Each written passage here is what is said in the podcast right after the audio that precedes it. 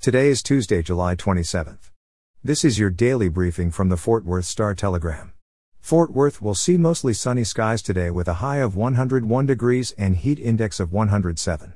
Our top story today a gunman opened fire on a group of people in a Como neighborhood yesterday, killing one and injuring three others before he was stoned to death, authorities said. The gunman and the other person were pronounced dead at the scene. Their names had not been released by authorities as of yesterday evening. Police said a shooting erupted just before 1 a.m. Monday after a disturbance between a group of people who knew each other. In addition to the two deaths, one person was in critical condition and two people had what police described as non life threatening injuries.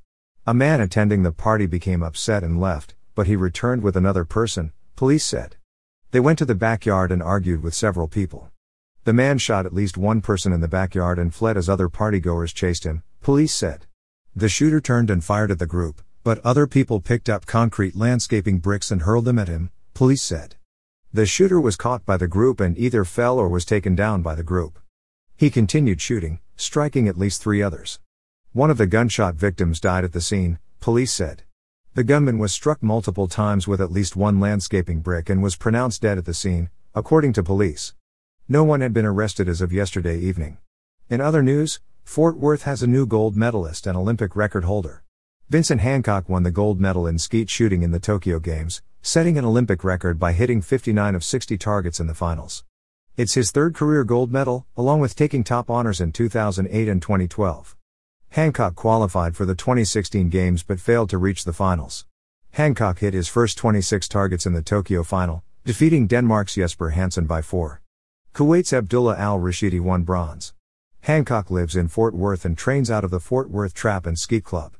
In restaurant news, Cannon Chinese Kitchen, a modern Chinese eatery near South Main Village, will close August 7 due to a shortage of workers, according to an announcement posted Sunday on Facebook.